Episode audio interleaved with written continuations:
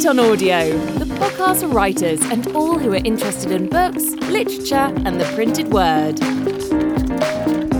Write on Audio has moved to a weekly format, splitting our content into shorter, themed podcasts. Please be sure to subscribe in your favourite podcast app so you don't miss any of our editions.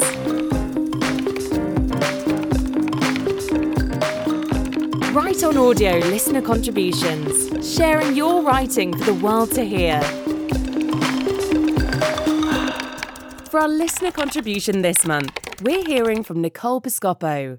Nicole is a young Maltese writer who shares her poems on her Instagram page. Currently working on a young adult fantasy novel, she is also a playwright, with her debut one act play performed at a local festival. Nicole is a full time master's student studying to become a clinical psychologist, and she spends her free time drinking tea, discovering new shows to watch, and taking care of her three cats. Hi, I'm Nicole. I'm from a tiny island in the Mediterranean called Malta. I'm 25 and I'm currently training to become a psychologist. And I'm going to be reading a few poems today. If you're interested, you can follow me at maybe it's fate poetry on Instagram.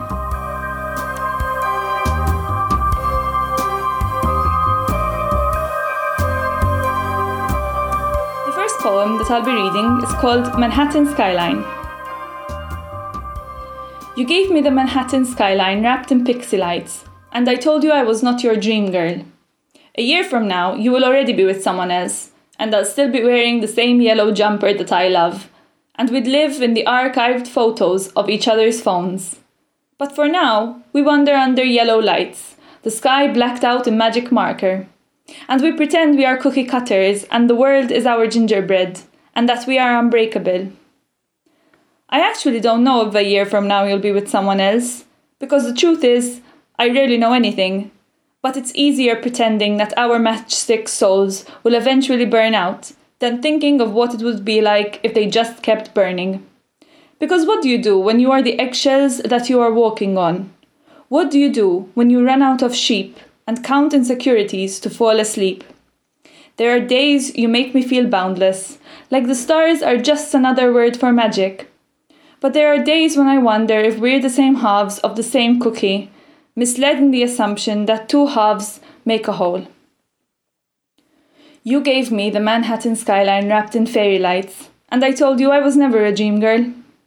We're on the subway, and the city is filled with earphones and coffee cups and invisible hopes. You are still not with someone else, and I'm still wearing my yellow sweater, and we live in the space between our camera shutters. I keep my self doubt in a ziplock these days, for fear it might spill and make a mess. I actually still don't know where we'll be a year from now, but I'm trying not to guess. For now, we wander the streets like a hitchhiker's lucid dream, and we pretend we are gingerbread people with icing for jacket buttons, and we follow the trail of smoke right back to our burning matchstick hearts.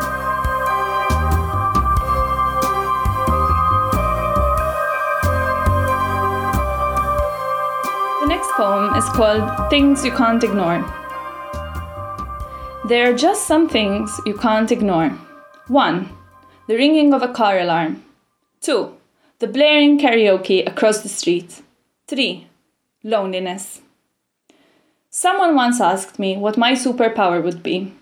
I said time travel. They thought I wanted to change the past. I said maybe I want to see the future. But that's not wise, is it? The past has shaped you, and the future is shaped by you. To lose your uncertainty would be to commit God's work, and upon learning it, having to sit through it. 4. A crush. 5. Your favorite song on the radio. 6. A screaming toddler. I said I wanted to be invisible then. Invisibility would be my safety net. It spreads you thin between the walls you inhabit. You can exist anywhere and nowhere. You listen to other people's lungs, but shield yourself from their breath. It is perhaps wise to take away the power people hold over you, the power to see you. Or maybe it's just lonely. 7. A thousand anxious thoughts. 8. A headache. 9. A storm. I laid my heart out to a guy once, like a blanket under the stars, waiting to see if it would be stepped on. It was, unintentionally. But to be raw, you cannot be invisible. And to be brave, you cannot turn around time. 10. Heartbreak. 11. The sound of your name.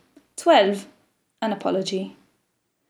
I once felt so empty that if I were a shell, you'd be hearing the waves of the ocean.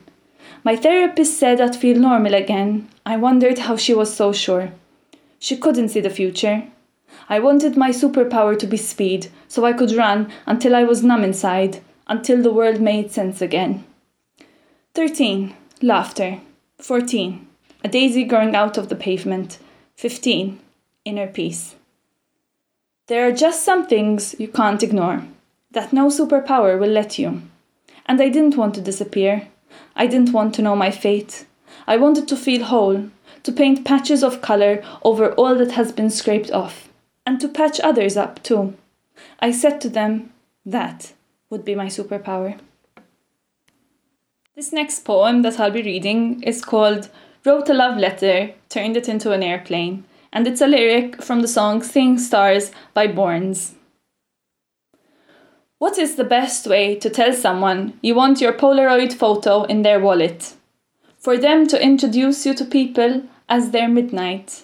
For you to lie on a picnic blanket somewhere with them and wonder if the universe has always been this big. What is the best way to tell someone you got stupidly tangled in their loose ends? That they might find bits and pieces of you in their pockets? That you were always very careful of the paper trail but that the stars in your smile can still be traced back to them. Maybe you pull them aside at a party and blame the gin, or scribble down a poem on the back of their hand when they aren't looking. Maybe you take a stereo to their window and blare every single love song you thought was written for that moment.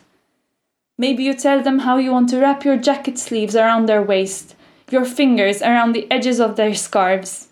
How the universe wasn't always this big, because a part of it had always been inside your throat, caught up in all the loose words left unsaid. But how can you speak now, when it's easier to forever hold your silence? How can you write love letters when it's simpler to write soliloquies? Maybe the best way to tell someone you love them is to not tell them at all and wait until one day you no longer want to say it. Because one of the better things about love letters is that they make great paper airplanes.